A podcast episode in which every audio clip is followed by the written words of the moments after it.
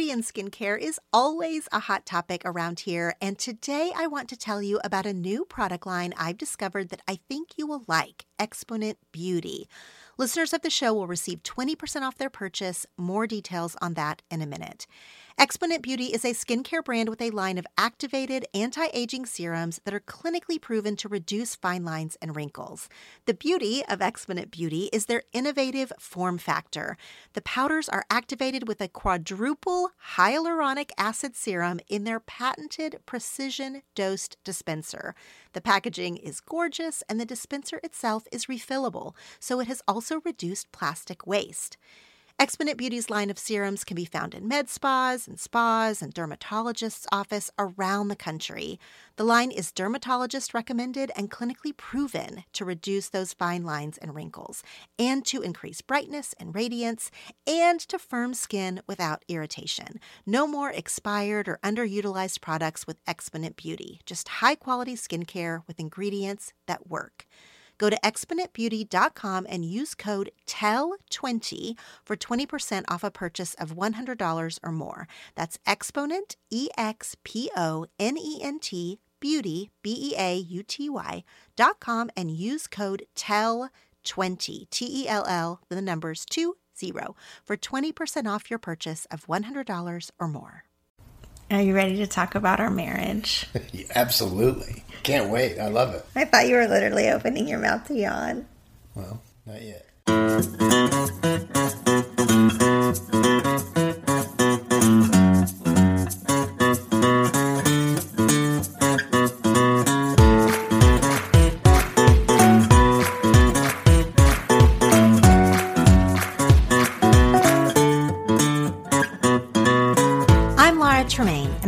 10 things to tell you. And you have 10 things to tell. This show is about connection with each other and with ourselves. And the hope is that the things we talk about here will be fuel for better conversations and a personal awareness. This is an interactive podcast. Each episode has a prompt and a topic that I want you to take to your journal, text to your best friend, or answer on social media using the hashtag 10 things to tell you. This is a show about digging deeper and sharing our stuff. I'll go first. Welcome to this episode of the 10 Things to Tell You podcast. It is our wedding anniversary. This week, Jeff and I will celebrate 13 years of marriage, and so it felt very natural to me to make this episode about our love story. You can imagine that he was just thrilled to sit down and talk about all that mushy stuff with me. But it turns out it's not really all that mushy. You know, I've talked about how Jeff and I met, we were friends first, then we dated, then we married. I've told this story so many times in real life, at dinner parties, online. I actually got a sense of deja vu while we were recording. But here's the thing even still, in this conversation with my husband, who I wake up with every morning, I still learned something new about how he felt about our early relationship, how he saw us then, how he saw me. And it was just a reminder that we tell these stories differently. He sees that time period and our relationship from a different angle. And while I don't always want to constantly be rehashing old stuff, occasionally, like say on an anniversary, it is nice to revisit old stories. There are still things to learn from those conversations. So this week, Jeff and I had fun remembering the versions of one another that struck up a friendship back in 2002. But I also want you to talk to a partner or a friend or any kind of significant other about your origin story together. I want you to ask, do you remember how we met? What do you remember about that time? Tell me your version. And then I want you to listen and share and remember together. If you're not romantically attached, you can always do this with a best friend, with a work bestie, any kind of relationship in your life that has an origin story. I'll be putting some specific prompts on social media this week to start and continue that conversation. I think you might be surprised at how your stories might differ or what stands out to one another years later. It can be a really telling comparison. Now, two caveats for this episode. Jeff uses more adult language than is usually on this show. And also, we met on the set of his first film, Jackass the Movie. And so there's many minutes spent on that time period and on that movie set, etc. So, what I'm saying to you is that this is not an episode for little ears. We also almost forgot that the mic was on for a little bit. And so we ended up reminiscing about people and places from our past.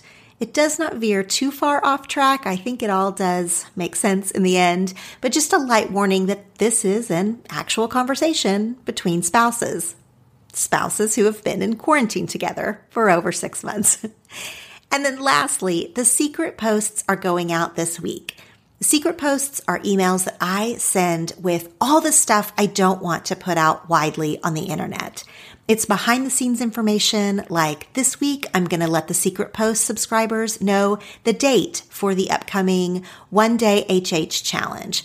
There are things in there that are a little more intimate than what I really want to share on a blog post. And then it is also a digest of all of my book reviews, current style and makeup recommendations, and then, of course, announcements and insider info. In fact, over the coming weeks, I will be sharing some stuff in the secret posts that I have never shared before, some things that have been a long time coming. To get on the secret posts list, you go to 10thingstotellyou.com slash secret posts, or of course, I'll link to it in the show notes. Okay, now to this conversation with my husband, Jeff Tremaine, asking him, where did we begin? Do you remember the very first time we met? I do. Describe it. The first time we met was at the Jim Henson building. Kermit the Frog stands on top of it. And I was there to meet Trip Taylor, and then he introduced me to you. But you actually remember it, or I've just told that story No, so many it. times? I remember it. What do you remember about it? Well, it's because we were we were about to start Jackass the movie, and so I was getting the team together, and I was going to meet Trip, and then I was like, "Oh, he's got some cowgirl working for him." Okay, I was not dressed like a cowgirl. I actually happen to remember what I had on, which seems like it would be an unusual thing to remember. Not because I thought it was so memorable that I was meeting you, but I just used to remember stuff like that more than I do now. I remember the exact skirt I was wearing. It was a silky skirt that I bought when I was studying abroad in England, and I had a white T-shirt on with it. Probably had a cowboy hat and cowboy boots and a thick Oklahoma accent. So None of those things are true. Maybe the accent, maybe. anyway, But why do you remember it? You don't remember anything. I don't know. I just do because you're so beautiful. No. I'm questioning if you really believe it or I've told that story so No, many times. I totally remember it. I do remember like you thought that your future flashed before your eyes. Maybe. And then how would you describe our relationship after that? And just so you know, because I don't think I told you this when I just pressed record on an episode about our marriage, I didn't really tell you how I was framing this up, but I kind of just want to share a little bit of our love story for people who haven't heard it, our origin story, if you will. Why are you going to do that? It's just going to spoil it for people reading the book. A good question. By the way, the book is my perce- perception, and what I want to hear is your perception that isn't shaped by my writing this story over and over for 15 years. All right. Well, so after that meeting, Trip came on board and he brought you on board, For what? the first Jackass movie. And I believe you started off receptionist at the front. Yes, I, that wasn't my title. I was a production assistant, You but PA, but you were basically the first person anyone would see as you walked in. right, and we had security in that building, so I had to buzz everybody in. Right. And then late into the movie, you got shifted over to being was it me in Knoxville or just me? You in Knoxville because you your assistant, who was my roommate, went to med school. Right. So, yeah, Megan Bell was our assistant, and then you became our assistant, and it was a real step down as far as work goes. But by then, you and I had a pretty funny relationship. What do you mean by we had a funny relationship? Well, throughout the movie, you and I became friends. In particular, I remember in Florida, you were on a pretty significant shoot there, I think. That's where, you know, one where Ryan Dunn put the toy car up his butt and got an x ray. And you were actually filming, I believe, the conversation between Bam and Steve-O, where Steve-O explains why he, who was intended to be the guy putting the toy car up his butt, wouldn't do it because it would let down his dad. So you actually were the camera person on that. That's how professional we were back then. And then I was driving the van, I believe, for some reason, and uh, There's actually my favorite part of that story. That the director was driving the van. I'm driving the van, and we're in Miami trying to find this X-ray place that one of the few that's going to actually let us shoot. Uh, and then we got lost, and Ryan was so mad because he's sitting there with this scar stuck up his butt, and I can't find the stupid place that's going to let him get an X-ray. So, and I don't. I think you and I just became pretty good friends on that trip. We were, you were always with me on that shoot. Well, I wasn't always with you for professional reasons. I w- had not moved over yet. No, no, but on that shoot, you were sort of out in the field. That was the first shoot I think I remember you being on, and maybe been the first one you went on. Uh, and we just got such funny footage on that trip, and I think that's where you and I really formed a bond. We were baffled by you. You would just sit in the van and read books, which is not a common sight on a Jackass set. And so, I don't know. I think that's where it really started. Yeah, it was on the Florida shoot that I remember too. In the months leading up to that, when we were just in the LA office, I would see you every day because I saw everybody that walked past my desk, but we never really talked. We never spoke. I didn't think you knew my name, even though we had a fairly small crew, but you are not like a real chatty person. and back then, you were more shy in terms of you had a tight circle and No, I'm still the same. It's the same. maybe maybe it's hard for me to be objective about that but you're not overly talkative of people you don't know It takes me a minute to get used to new people. and by a minute you mean months years maybe Right. Years. so on that florida shoot which i begged to go on by the way and i was the only production assistant they'd hired some local florida pas but i was the only production assistant that traveled i begged to go on it i really wanted to get out of the office and be on the shoots and so i was really put to work i was wearing a lot of hats mm-hmm. so that might be why you remember me kind of being ever present Yeah. But that was it was such a crazy trip too. It was a crazy trip, and it was. This is a side Jackass story that has nothing to do with our origin story, but I had formed a pretty tight bond with Ryan Dunn, one of the Jackass guys, and we loved each other so much, and we had a real sort of jokey relationship. And we were in Florida for Easter over the Easter weekend, and I wanted to do something special for Easter. Like I felt like we should have like a crew dinner or you know, we should like mark it. We shouldn't just take the day off or Is that whatever. where he he found the um, He got an ice sculpture of a bunny that was a big surprise because I had made a big deal about having like an Easter. wait, was it just a bunny? Why we can't say. It was I, I don't want to describe. This is a family friendly podcast. It was an R rated bunny It was an R rated bunny. made out of ice. and he surprised us with it at the crew Easter dinner that I had like forced us all to have. That everyone was kind of grumpy about, and no one wanted their day off to be like to have this holiday dinner for Easter. And then we get there, and Ryan had a big R-rated ice sculpture bunny. Actually, it was technically X rated, to be clear. Okay. But Anyway, it was a fun dinner. And we miss Ryan. we sure do. We miss Ryan. Okay, that's where it started. And then after the movie, we rolled pretty quickly into Wildboyz. And you were with that. You were with me, working for me as we were developing and selling. You were kind of right there through the whole process of getting, closing out Jackass 1, the movie, and leading right into Wildboyz. And, uh, Well, back up though, because referencing what you already said, after we were done shooting Jackass the movie, and your assistant went to med school, and I was moved over to be your assistant with Knoxville just for the final few months of movie release, which is a lot of press and stuff, which meant I traveled with you guys a few times. We Oh went yeah, to that's right. We went to New York City. You know, I would go with you to all the press you had to do, which back then was, you know, this was 2002, so it was different, like less remote stuff. I don't even mean in COVID. I just mean there was, we did actual a lot of traveling for Yeah. the press. And just those little trips where it would a lot of times just be me and you. We were already friends, but I feel like we were getting close. And then in the break between the first movie being released and Wildboyz coming together, you bought a new house. Oh, that's right. I bought my house. You really helped me find all the stuff to fill up that big empty house. so we were spending our like off time Right. hanging out, Right. but completely platonic, Yep.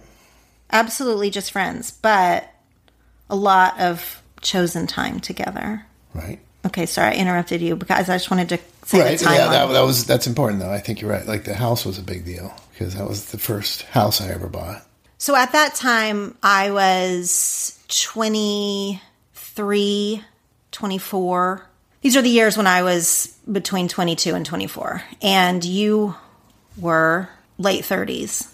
We're 13 years apart. You were on your second career. In the way that we had met, you were the highest person on the call sheet. I was literally the lowest person on the call sheet. like I wish we could show that and just be like, these are the, this is how far apart this dynamic was. What did you think about me in that way? Like just because we were so far apart in age, in work dynamic, and in uh, personality. Right. I, I I don't know. I like that you, you had a unique perspective on things like the that I wasn't used to. None of us were. Like uh, I don't know. I thought you and I challenged each other in a good way as far as conversations went. And as different as we are, I thought we also gelled very easily. I mean, overall, it was easy. It was it was fun to make you squawk by saying something shocking or showing you something shocking, but which was pretty easy to do back then. Yeah, I, I, I don't know. I'd say opposite to tractor was, but in a easy, way easier than it should have been, or maybe it wasn't as opposite as it seemed. Well, personality wise, I, I think it wasn't as opposite as it seemed. I think we have some real core things in common. Mm-hmm. And at the time when we were more overtly opposite, those weren't like immediately apparent. But now when I look back, it's obvious that we we share a lot of Right. I don't like the word values. That's a weird word, but that we have a commonality in our spirit, mm-hmm. if you will. But, you know, I'm only 41 now. So even if I remember a few years ago in my late 30s being like, now if I met a 22 year old right now, 22 year olds seemed like a world away. Did you not, did I not feel like a world away to you? I'd say at the beginning, yeah, and then slowly. I don't know. We were just so stuck together through all this stuff, going through all these experiences. So I don't know. It didn't seem that world away. Sometimes it would, but in general, no. You didn't think I seemed like immature or not very experienced in the world. You seem not very experienced in the world in a lot of ways, but not immature isn't the right word, but naive to certain things. Well, also, you had had a lot of life experience, but you had never been married. You didn't have kids. You know, they're obviously being in your late 30s, you have more experience in people and relationships and work, but it wasn't like you had, I don't know, was it? Did you feel like you've lived a whole life before me? I did, but also my world was a immature world. It's like so I was stunted. You know, my my life was just surrounded by skateboarders and youthfulness. So That's true. Okay, so you created Wildboyz, the TV show, and asked me to work on it. yeah, and I mean, you were at the ground floor. I mean, you really helped staff the whole thing up and did a more million hats in that too. And at first, they um, made us work out of the MTV offices, which are which are all the way in Santa Monica, and you lived pretty close to me in Hollywood. So we would commute, and even though it's only a twenty mile commute, it would take over an hour each way. So we would carpool, just you and I, or sometimes I don't know Dimitri or somebody, but it was in general it was just you and I in the car, and that was more just Time together. time together. Two hours a day in the car with somebody is. Well, it's more than two hours a day. It was two hours a day in the car, but it was also all day at work. And there, it wasn't a big office. It was, you know, wasn't a wasn't a huge production. I also just want to pause here and remind you and everyone that at that time I hired a production assistant who now runs your production company, Shauna. Yeah, I hired her, and then I also hired uh, another production assistant at the time who's now a main producer for you, Barry. you did, but you also hired that guy who wouldn't wear shoes at the office. First of all, I actually did not hire that guy, but that Yeah. guy was around. that guy bothered us. Um, so you're, you know, two out of three, I guess. but Wildboyz was a crazy life experience for all involved. By the time Wildboyz was in full swing, we had been in a really close friendship. I mean, mm-hmm. very close. Like I helped you pick the furniture for your home. We were commuting two plus hours a day together, which would just end up being more and more time because we'd try to wait out the traffic at the end of the day and decide to grab dinner. So it was just like we were spending a lot of time mm-hmm. Together. But why was it not romantic? I don't know. I mean, I was trying to do the right thing, I guess. What do you mean? Well, I don't try to have affairs with people I work with. What wouldn't have been an affair? You were single. I was single. Well, I don't know. It just seemed like inappropriate. Did you want to? I mean, I thought about it a few times. because it didn't seem like you wanted to. Like back then, you did. It wasn't like we were having this great unrequited love affair, which is what I would have wanted. I was sort of desperately in love with you. It did not seem to be reciprocated back then. Well, I'm a slow burner. No, but I thought you were attractive, and I was just trying. I don't know. I guess I was trying to do the right thing. Did you maybe not consider me to be a girlfriend material because I really wasn't much like your other girlfriends? Like it's like Well, and keep in mind, I was also yeah, just coming off of a long term. Really, I was trying not to be in a relationship for a bit too. So Yeah, you had a long term girlfriend. That relationship was ending as we met on the movie. So, so in that sense, I was mentally unavailable for a while. So when did it turn for you? Um, I mean, it wasn't an instant turn. It was it was slowly turning. But I think I was away on a Wildboyz trip. I was in India, and like, then my, my house flooded, and you came and just took care of my whole house, and I just realized, like, wait, what am I doing? I've got sort of a perfect situation here, and I'm sort of blowing it, and that's when I kind of realized that we were. But I also realized that if we did anything, like it was gonna, it was on. If if you'd even just if the slightest indiscretion happened, it was going to go into a full relation. It wasn't going to be a, a casual thing. And you wanted that or you didn't want that? Well, for a while, I was trying to avoid that. Uh, Yeah, but also, when you say that I took care of your house when you were out of town, that makes it sound like I have this girl that works for me. Like, it sounds like you just. you, but I don't know. You just were just did did you went so far beyond for me that it was awesome. I just realized how special our relationship was. That's not a very romantic telling of it. Yeah, I don't know. I don't have a good romantic angle on it, in some ways, like I'm like laughing about that to myself because that's sort of a practical application of it. I mean, I know everything that you're not saying, like I know all the layers of it, but as we're sort of saying it verbally, in one sense, I'm like, well, that's not the way to tell this story. But in the other sense, I can feel like our relationship is practical in some ways. I mean, it's loving and we're attracted to one another and we're very compatible.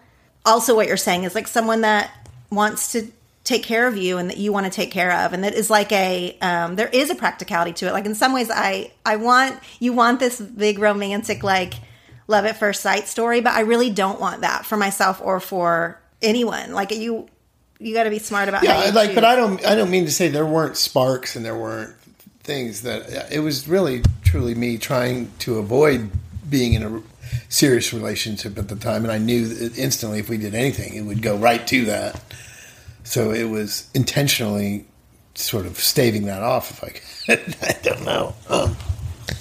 But yeah, there is a there is a practical side of it, this too. That I don't know. I, I, I feel that that was the best way for it to go in many ways. Just so we grew an important relationship before it was ever romantic. I think that was that was different than any other relationship I had. Yeah, I agree with you. That's what I mean. I'm trying to say like, oh, that's not the big fireworks story, but really it's the it's a real foundational story. Yeah, it's it's it's really a more stronger way for long term, I think. With sunshine, outdoor activities, and so many fun things to do outside, it is impossible not to enjoy all of these good weather days up ahead. Of course, we all know that more sun and fun means more sweating, and yes, more odor. That's why I'm excited to tell you about Lume. Lume is the first of its kind in the full body deodorant world and is seriously safe to use on any and every part of your body. It was created by an OBGYN who saw firsthand how regular body odor was being misdiagnosed and mistreated. I especially love that Lume deodorant is baking soda and paraben free. It is also pH balanced for safe use on all areas of your body. You can choose from a variety of fresh scents like clean tangerine, lavender sage, and toasted coconut. Lume's starter pack is perfect for new customers. It comes with a solid stick deodorant, cream tube deodorant, two free products of your choice, like a mini body wash or deodorant wipes, and free shipping. As a special offer for listeners, new customers get $5 off a Lume starter pack with code U at LumeDeodorant.com. That equates to 40% off your starter pack when you visit Lume, L U M E, deodorant, D E O D O R A N T com and use code U, Y O U. Well, so just let me tell my sort of side of it before we get to when our relationship actually made the big change. When I first met you, I was super new to LA and I did not understand the whole like I don't know how to say this, like successful artist thing. Like I couldn't I remember looking at you and being like, I don't this guy looks like not your typical you had long, dirty hair. You had on like big, dirty, baggy skate clothes and like a beanie and like. I had a beanie on. I think you had on like a wool beanie hmm. over your dirty hair, and or it might have been that gross brown hat that you wore for a, a time. But in my world, successful people like looked a certain way. You know, they wore suits or they if they were an artist, they were a very specific type of like artisty person, like, you know, a Steve Jobs look, like they had a turtleneck or they had a, I don't know. I met you and I was flabbergasted that you were in charge of this really, you know, culture shifting phenomena and like that everyone looked to you like you were definitely in charge of the room and in charge of the meeting and people were constantly trying to get your approval or look to you you know and you're you're quiet in the way that you hold your authority. And i just was i just had not met anyone like that. I'd never seen that in action. It felt like this hollywood fantasy to me almost that i didn't even know was out there because you know the stereotypes about directors is that they're something different than you. Mm-hmm. And it was a whole new world for me, you know, coming from my life to be in the whole jackass world, but also just to sort of see what leadership looks like in a world like that, that prides itself on, you know, skate culture and all this prides itself on its anarchy, but it is not an anarchy. There is a, um, there is a leader. And I just had never, I didn't know that. It was a whole new thing for me. And I was enamored by it. Not at, not at first, not in the very beginning, but as I got to know the guys and you and I could just see immediately that you were really special. And I remember working on the movie. A bunch of my sorority sisters came out for an LA weekend, like a fun LA weekend. And I had not been even in LA a year, but I was working on this movie. And we all went to a bar, and I wanted them to meet all of our friends and everything. And I said to them, and I'm sure some of them remember this, because I was like a baby child. And you and I had not started even yet on our close, close friendship yet it wasn't to that level. And I said to them in this bar, I pointed at you and I was like, that one, if that one got on his knee right now and proposed to me, I would say yes. And they were like, what? Because you were the boss, you were way older than me. And I was like, he's special, that one. I remember. And I think that, you know, I know they remember because they brought it up years later. But as much as I said that in the bar, I was also sort of half joking in that to me, having a crush on you at that time felt like safe and silly. Like having a crush on a teacher or having a crush on anything where it's like, oh, that's ridiculous. You know, I mean, that's, we're in two different worlds. That's not allowed. That's not appropriate. Like that's, you know, that's what it felt like to me. So it was almost like funny to joke about. If I'd felt that like deep in my heart, I wouldn't have said it. You know, it was more just like Right, right. me being like, if I had to pick anybody, it would be that one. And Now, listen, there is a, a lot of anarchy. Don't diminish all the anarchy. There really is quite a bit of chaos and anarchy in our organization. I'm not trying to minimize skate culture or your organization. There is, there is, everybody is their own form of rebellion. I, I will not take away anyone's rebellion. Thank you. That's all I ask. But I also remember when you were making this movie for one of the major studios in town, and everybody has this, like, you know, F the man attitude. And I want to be like, hey guys, we are the man now. okay. So, like, there's some perceived rebellion, and then there's some, like, reality. You know what I mean? That's all I mean. I'm not insulting. I love, Whatever. you know what I mean? Sometimes the best way to stick it to the man is to become the man. Or that's what people tell themselves. Or that's what people tell themselves to sleep better at night.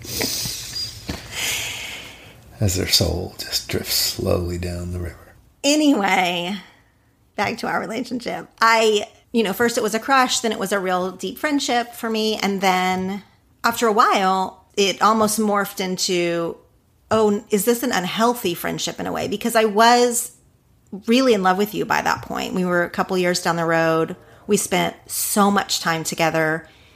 We had not so much as like held hands, you know, nothing romantically. And yet, I was, as an example you used, that was a turning point for you, taking care of your house when you were out of town. Well, to you, it felt like that was a good thing. But to me, that started to feel like an imbalance of like, oh, like, why am I doing all this for Right. someone who is, you know, only sees me as like maybe the girl that works for him or whatever?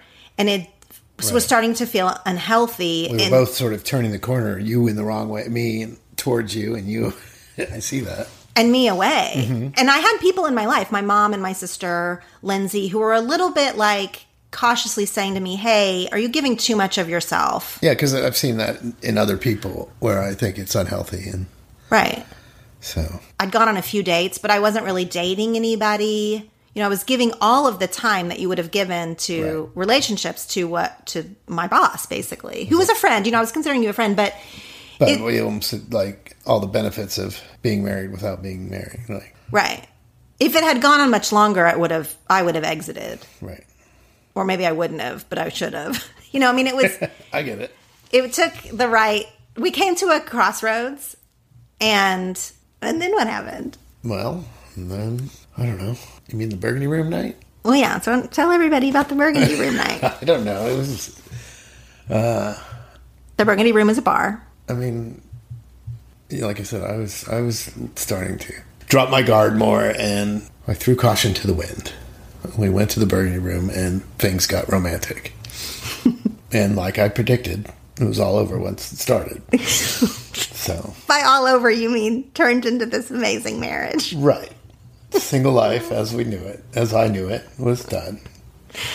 But it was it was it was right. It just it felt right. I don't know. And sparks flew that night. And we found out we were compatible in all the ways Right. It was awesome. And we never turned back, so well no that's not totally true we've never turned back we've been together since that night but it took a minute to you did not throw caution to the wind your caution stayed intact oh, because you got fired. I did not mean that, but sure, let's take that turn. you fired me from the show we were working on together. Yeah. How well did that go over? It didn't go over great. Uh, might not have been the most tactful move, but it seemed like the right thing to do at the time. For you. For me, probably. It was not great for me. For you, it protected you on appropriate and I guess legal levels to not be in a romantic relationship with an underling. But for the underling, right. it screwed me up for a minute career wise and the choice was well i could be in a romantic relationship with you and lose my job which i was living paycheck to paycheck or i could keep my job and stay working for you but we didn't wouldn't be romantic those were your boundaries those were your rules and the only hard choice there was for me It's not a hard choice for you. It does not it does not hurt you to lose a production it was, manager. It was a hard choice. Don't don't. I, th- I mean, I see what you're saying, but it, it was hard on me too. In what way? Well, I, I didn't want to let you go. You were important to the show we were doing. But I was replaceable as a production manager and not replaceable as a girlfriend. It was a hard choice though. But see how it was harder on you. It was harder on me and it was it was a long standing hardship on me. Yeah, but you got to. You wouldn't have gotten to work for Snoop Dogg if. No, your timeline is off. I worked for Snoop Dogg before before Wildboyz started. That was in the oh. in between time. I went Whatever. I went and worked on for Fox after Right. I left Wildboyz, but it was a long. I mean, you know, without getting into like spinning off into a tangent on my career, it did end up affecting me in a bigger way, in a longer way, for years. When it didn't affect you after. I mean, it affected you. I believe you when you say it affected you to make the decision, maybe to implement the decision, but then it didn't affect you again after that. It- but for the fact that I bring it up every few years and want to fight about it.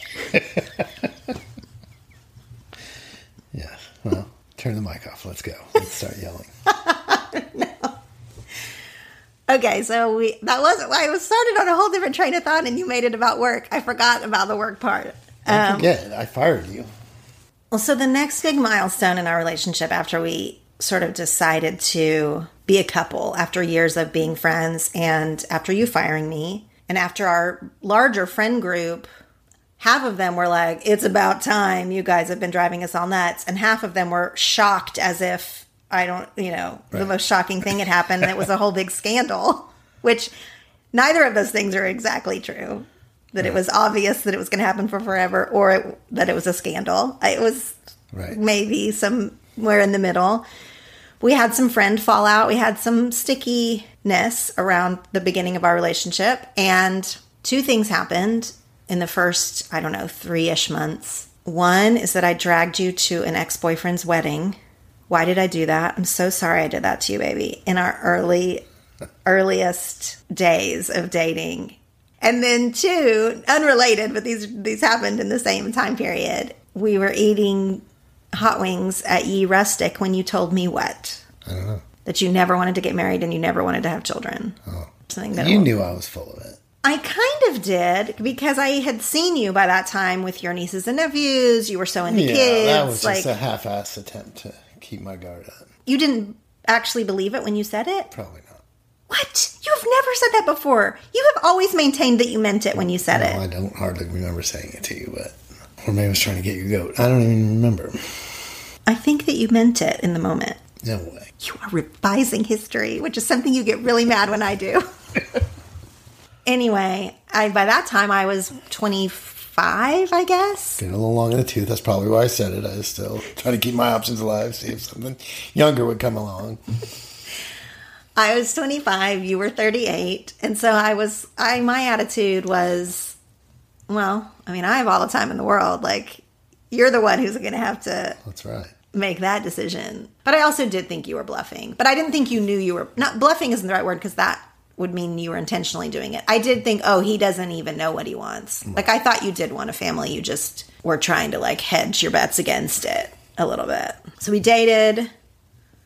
Wasn't perfect.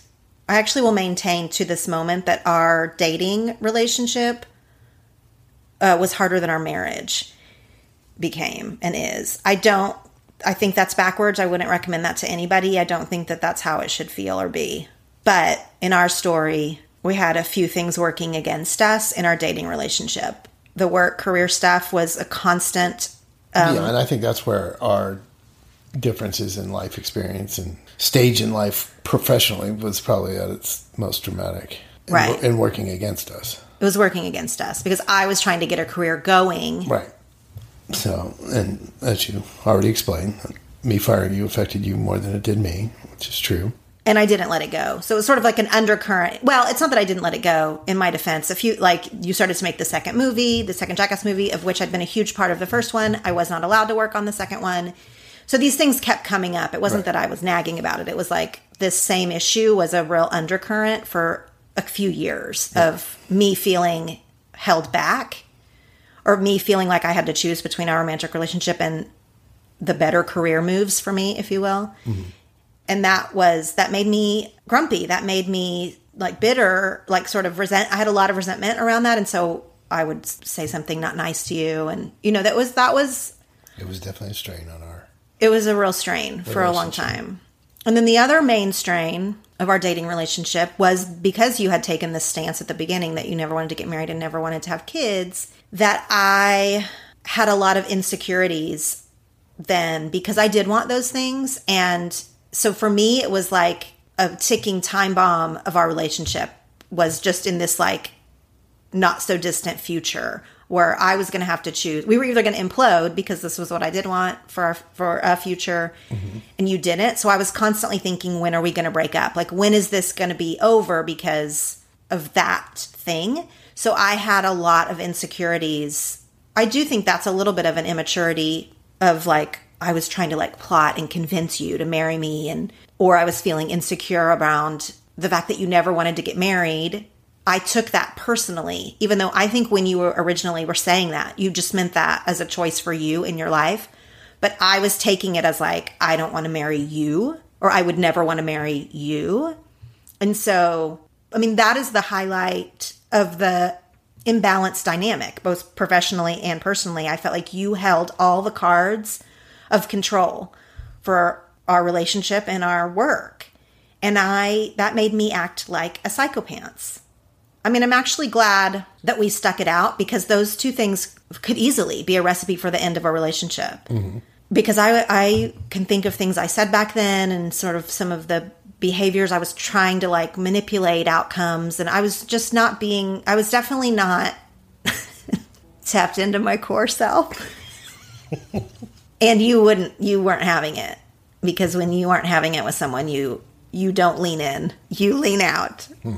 I don't think that would have was bad necessarily in that situation, but we just we were not there was no peace around those two things for a long time. But then what finally made you decide that you did want to get married? Because that's when that's when it changed. And again, I don't think this is, you know, if you're in a relationship with some things like we're talking about, I do not think the solution is then to get married. I really don't. But what made you think change your mind on the marriage thing? Well, aside from all of that dynamic, we still had a a good.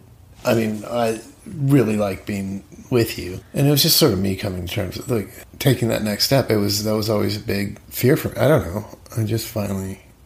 And I think you were starting to like. I, I was either. It was a, it was a shit or get off the pot moment, right? And uh, and it was overdue, and I finally just braved up and realized like this this is what I want. So yeah, it was me growing up quite a bit too, and realizing that this is what I want. And so, And you know, in a lot of ways, you were strong and holding your. You know, it was there was it was a lot of strength on your part too that that made me realize like, yeah, I got to do this. well, I wasn't bluffing. No, I know clearly. I mean, I, I I knew you weren't, and you rightfully weren't, and I didn't want to lose you, and so it was it was a nudge for me in the right direction. But I I, I but it wasn't out of. It is what I wanted. I just had to get over it. Mm-hmm. So And I think that after some of the insecurities and stuff, when I got to a place of strength, like you're saying, when I got to a place where I was like, okay, what do I want for my life?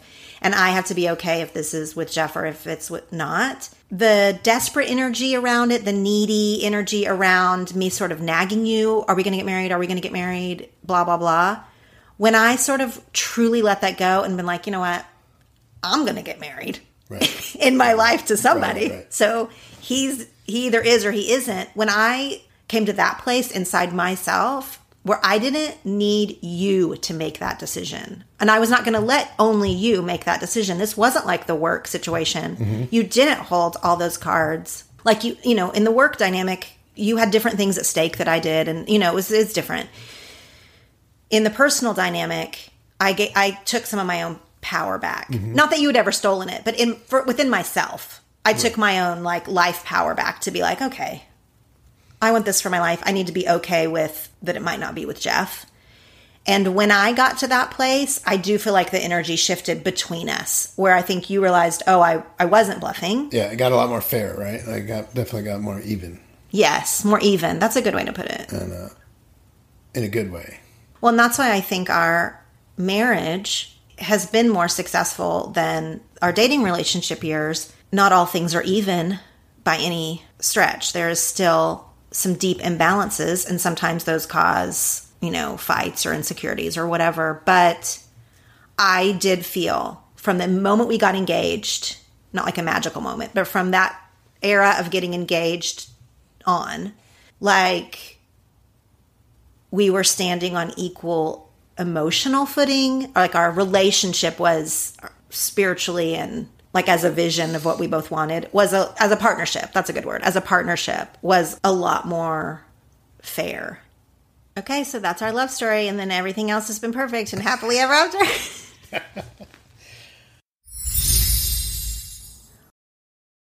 No but really that is that's our origin story. That's what i wanted to tell here and you know i like people encouraging people to talk about these things and like even if you've been married however many years we've been married 13 years and i still like enjoyed having this conversation with you of how did you see it and it's funny because if we had recorded this conversation i don't know 10 years ago when we'd been married three years facts are all still the same as mm-hmm. everything we just discussed and i feel like we would have maybe told that story differently Right.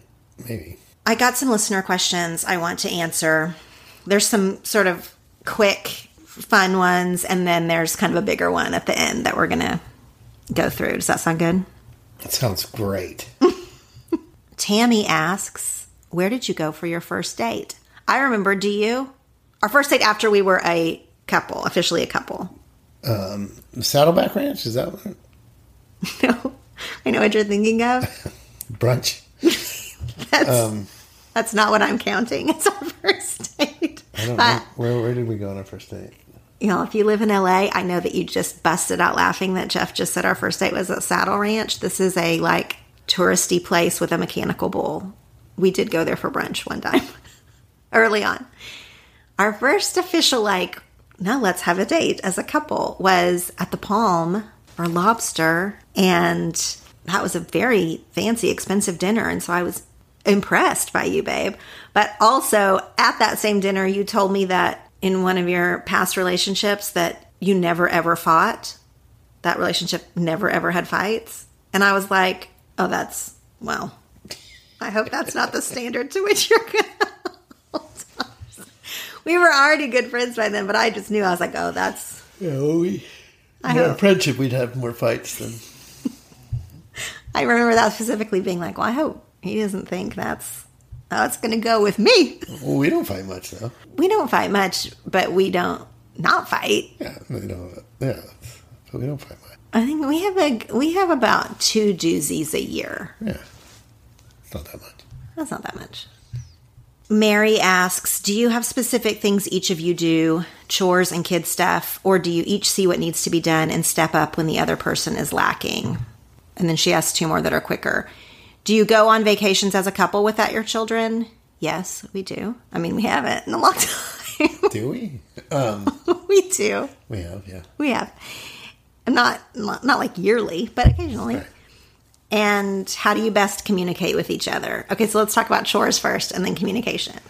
Chores. Um, I don't know that we have specific chores per se. Um, We- have strengths and weaknesses. But we have strengths and weaknesses. That's what I was getting at. Like, I think there are certain things that you do better and that I do better. And but I think we're also nimble to because we have a somewhat unpredictable life that uh, unpredictable work life. That means you know sometimes you've got to do everything, and and sometimes I'm home a lot, and then I try to do more. You know, so Well, the good thing about being able to divvy up chores and responsibilities is that neither of us has ever played the helpless one. So you have never played that card of like, I can't possibly keep the children for the weekend by myself. I mean, you've never tried to say that. And I've never tried to be like, I don't know how to right. do the thing. You know, we are both aware of the other's capabilities and we can stand up if we need to. But I think that makes it easier to be like, you are better at this. Will you do it? Or I don't love doing this. Will you do it? Versus like, you know, when anyone has ever tried to be like, I don't know how to make dinner, then the other one would be like, I Google. I don't know what to tell you. Figure it out. Drive through McDonald's. I mean, we've never had that exact issue, but you know what I mean? Like, no one has ever played a um, helpless card between us. We're both fiercely independent in that way. But also, we have definite strengths and weaknesses. And you are actually better at tasks. And I am better at sort of big picture tone setting and how things feel and what do we want out of this weekend? Let's set an intention. Like, I feel like I am good at that in our life. And you are better at like literally giving the babies a bath when we had babies or making breakfast in the morning and lunch, which you do. Yeah, I mean, I pretty much handle the morning with the kids. Mm-hmm. And I feel like I do a better big picture. Like I keep the schedule, like I keep all the trains running, I keep all Absolutely. the to dos going. Like, oh, we need a snack for Friday or whatever. Like I keep those kind of things going, and you are better at daily task Let's be doing. clear. You you run the family. Well, thank you for saying that, but I actually think that you do a lot of stuff that I don't like to do. I don't like to do mornings and breakfast and all of that. I'm not a morning person, and I, but I've never had to put my foot down and like refuse to do mornings. Like you, you just do it. That's what I mean. I feel like you're better at sort of daily tasks, and I'm better at everything else. just kidding, but not really. Um, how do we best communicate with each other? Well, you just pin me down and make me talk. That's not a joke. I really do do that. I know you do. I said it. Do you hate that I make you talk? No, I appreciate it. what happens when we've had a misunderstanding or something and I don't make you talk? I go into a silent treatment, which I do, is a default of mine. Yes, you do. I'm usually the one that has to break the ice on that Like almost 100% of the time. almost 100% of the time. Okay, that's how we communicate, everyone. Take notes. Alyssa asked, What would you say is the best gift you ever received from the other? I've gotten some pretty good stuff from you. You're really good at birthdays and Christmas. What specific gift? You know, help me on that. I think I've done two, the two best gifts I've ever given you were the Bakersfield birthday. Right. That wasn't a gift. That was my gift. Right. I mean, I guess yeah. That's that's what I'm saying. Like you've thrown these epic birthdays, like like the And then Cabo Cabo was insane, and and the yes, the Buck Owens party was crazy, awesome. I threw a party for your probably that would have been your that was not your 40th, was it? Where we took a big bus. The Buck Owens party, I think, was my 40th birthday. We were not married yet. Right, no, cuz we were 41 you were 41 when we got married. So maybe this was the year before that and we did I rented a bus and our friends we went up to see Buck Owens in Bakersfield, which was a fun birthday. And then for your 50th, I planned We a had this crazy house in Cabo and got everyone to show up. we had a fun weekend with friends in Cabo, and that was one of the more memorable trips of my whole life. And so I feel like those those are experience gifts Yeah. that I have given you. What's the best gift you've ever given me? I don't know. What do you think? I'll tell you the best gift you ever gave me. Well, I mean, you've given me some really beautiful things, so I hate to narrow it down, but this one came to mind.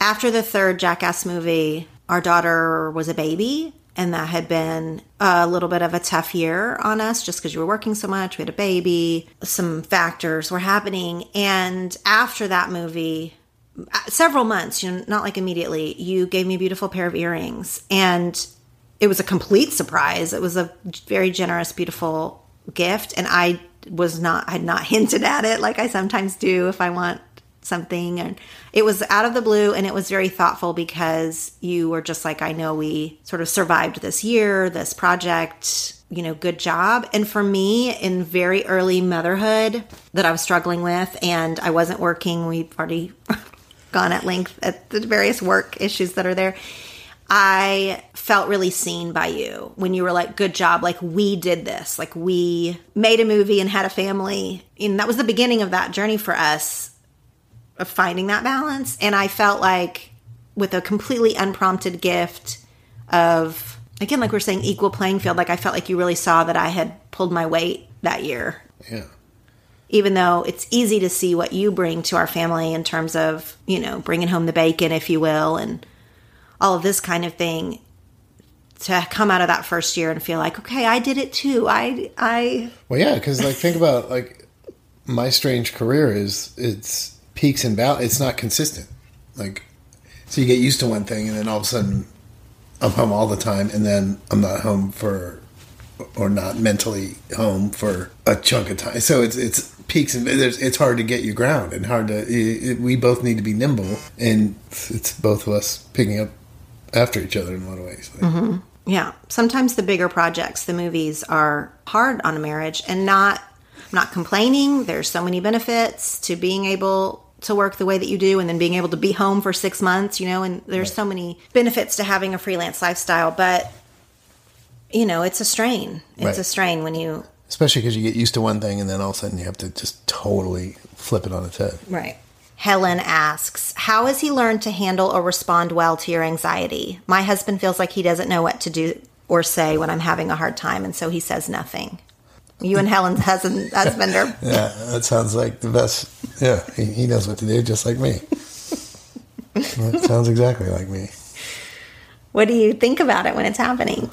I mean, I try to help you with what I can, but in general, there's not much I can do about it. I've gotten better at voicing what I need and how I'm feeling. Actually, I feel like I've gotten even better uh, in the last year, even like recently. Have I gotten better at saying, I'm not feeling great. I'm having some anxiety today. Where used to, I would not say that until it was like code nine, like we were in crisis, you know, Right. kind of I'm really in a dark place, I would wait until I got it got so bad for me to say, I need help, I'm not feeling well.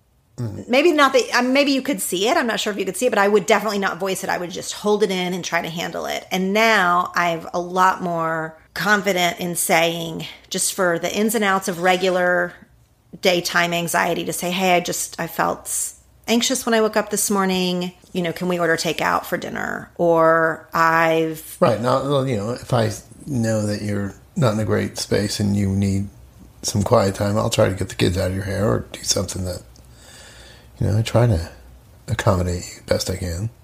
Yeah, you do all that. And sometimes you make suggestions on the things that you know help me, like when you're like, you need to go to bed earlier, like you're not getting enough sleep. Sleep is a huge anxiety trigger for me. So if I'm overtired for a chunk of time, especially, and then I'm anxious, you will sometimes remind me that. But I- in general, I'm probably pretty not the best vocalizer no. for you. But I don't need that from you. It's more helpful to me that you take the kids for a day at the zoo or whatever and give me some time. That's not for deep, I'm not giving deep mental health mm-hmm. advice here, everybody.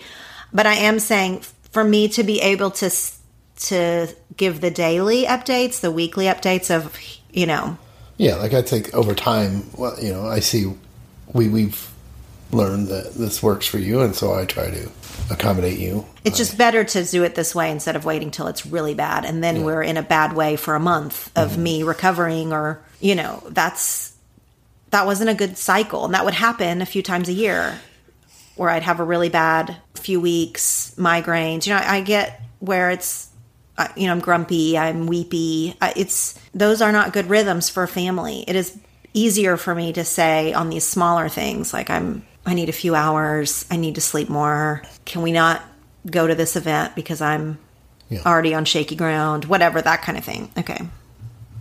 That's a, that's a whole episode in itself. Okay, two more. Do you think you guys will stay in LA forever or might move to a smaller town eventually? Julie asked that. I don't know. I don't know how to answer that. I, I can't picture leaving LA, and sometimes it seems like it would be awesome to be in a small town. The fact that we have a second home in a small town on a lake, we sort of get to check that box every summer. We get to pretend we live in a small town for a minute. Right. And, uh, Well, I think it's okay to say this. When we got married in 2007, we got married in Savannah, Georgia. Jeff's parents lived there at the time, and we both loved visiting there, and it has beautiful style, and we didn't want to get married in LA. We had an amazing wedding weekend. But also, one of our thoughts at the time, truly, down the road, thinking in decades, thinking when we had a family, this might be a place where we might end up. Uh-huh. And even after we had kids and they were little, I remember thinking, okay, it's fine to have babies in LA, but I don't want to have like little LA teenagers. Like eventually, when they start to be preteens, we need to think about how we want our life to look, like what we would want for those decades. Mm-hmm. Well, and I really thought that. And we would talk about that loosely without a, a specific game plan, but we would talk about that loosely. And then in 2016, that was a difficult year for a lot of reasons. Um, we actually we had a few difficult years in a row, and kind of culminating in 2016. And I felt like the country made a big change then, and I had been the driving force of eventually we're going to leave LA. Eventually our family is going to be somewhere else. And then suddenly I was the one who said, P.S. We are never leaving Los Angeles. Right, but it's not so simple as that. Too, it's beyond that. You found a community of friends that you didn't have that you were missing. That's right. That was all happening the same year, though. Basically, Right, that's what I'm saying. Like it wasn't all about. I'm not saying this is all about There's a lot politics, Um, but I started to feel like a real Californian. Even though at Yeah. that time I had been in California for 15 years, but that was the year Mm-hmm. with community. You're right. I was meeting mom friends and finally felt like I had felt found like-minded women in the city Mm-hmm. that I was like, "Oh, this is felt very like I was in the right spot for Yeah. for not the first time, but really solidified that. And then combined with uh, some election stuff, some family stuff, like just some outside factors. It, it was definitely 2016 when I looked at you and said, "Heads up, I've changed my mind. We're Californians." and you, but you agreed. Well, I've, I've been a Californian my whole life without being a Californian my whole life. I know, but you were open to the eventually we won't be. And then Yeah. when I said, I think I'm changing my mind on the big picture, you were right there with me. And you know what? That might change again, Yeah, by the way. that's why, that's why I mean, we can say whatever we want right now and ask us the same question in six months, and we'll see what if the answers change. because we sometimes do flirt with, like, if we visit somewhere cool or whatever, to be like, oh, what would it be like to make a mm-hmm. life here? I like that we sort of stay open to it, but in my heart, I feel like this will be home base. If we if we choose to do something else ever, I guess I won't be shocked, but I feel like we'll always have some roots here. Yeah. For real. Okay, then this is the last one, and I saved it for last purposefully. Karen asked Our couples therapist asked us this question a few months ago, and it has stuck with me.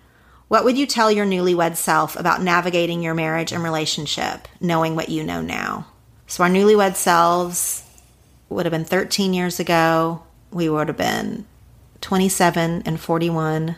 27 year old Laura seems like a long, a long mm-hmm. time ago. I think this is a better question for you since I was like part of that's tied to one of the luxuries we've had of and it's the fact that I've I'm older and already had my career and success.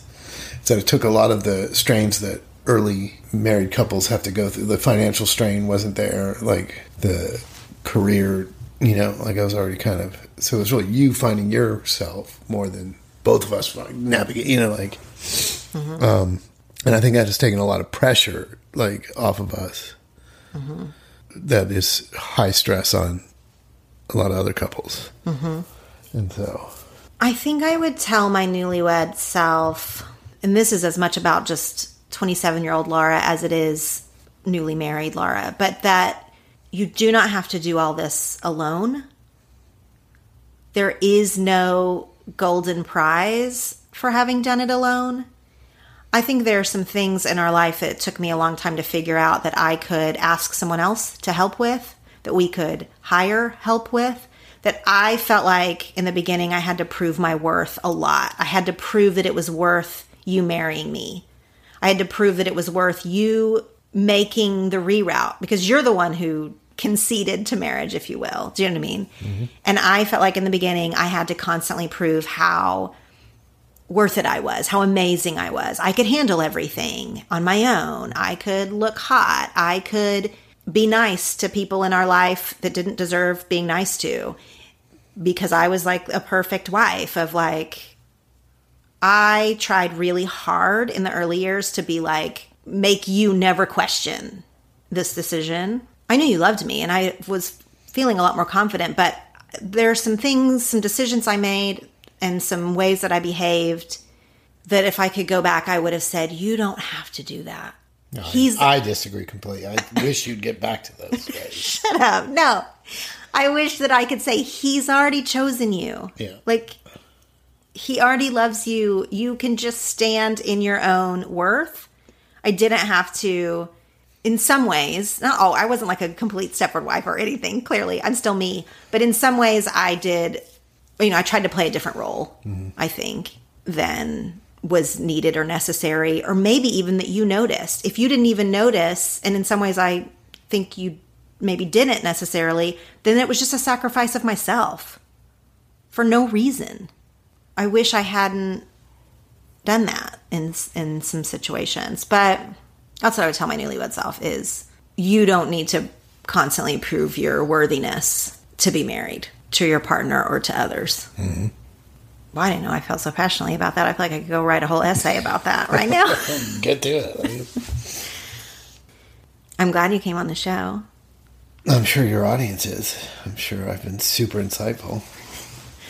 Do you know that what we're going to record next? No. We're going to do a whole episode about Fish keeping? I got you. no.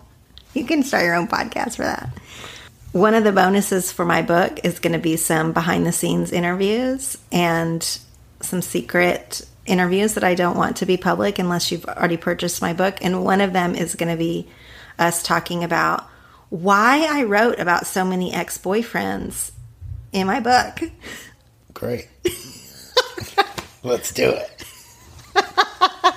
Bye, everybody.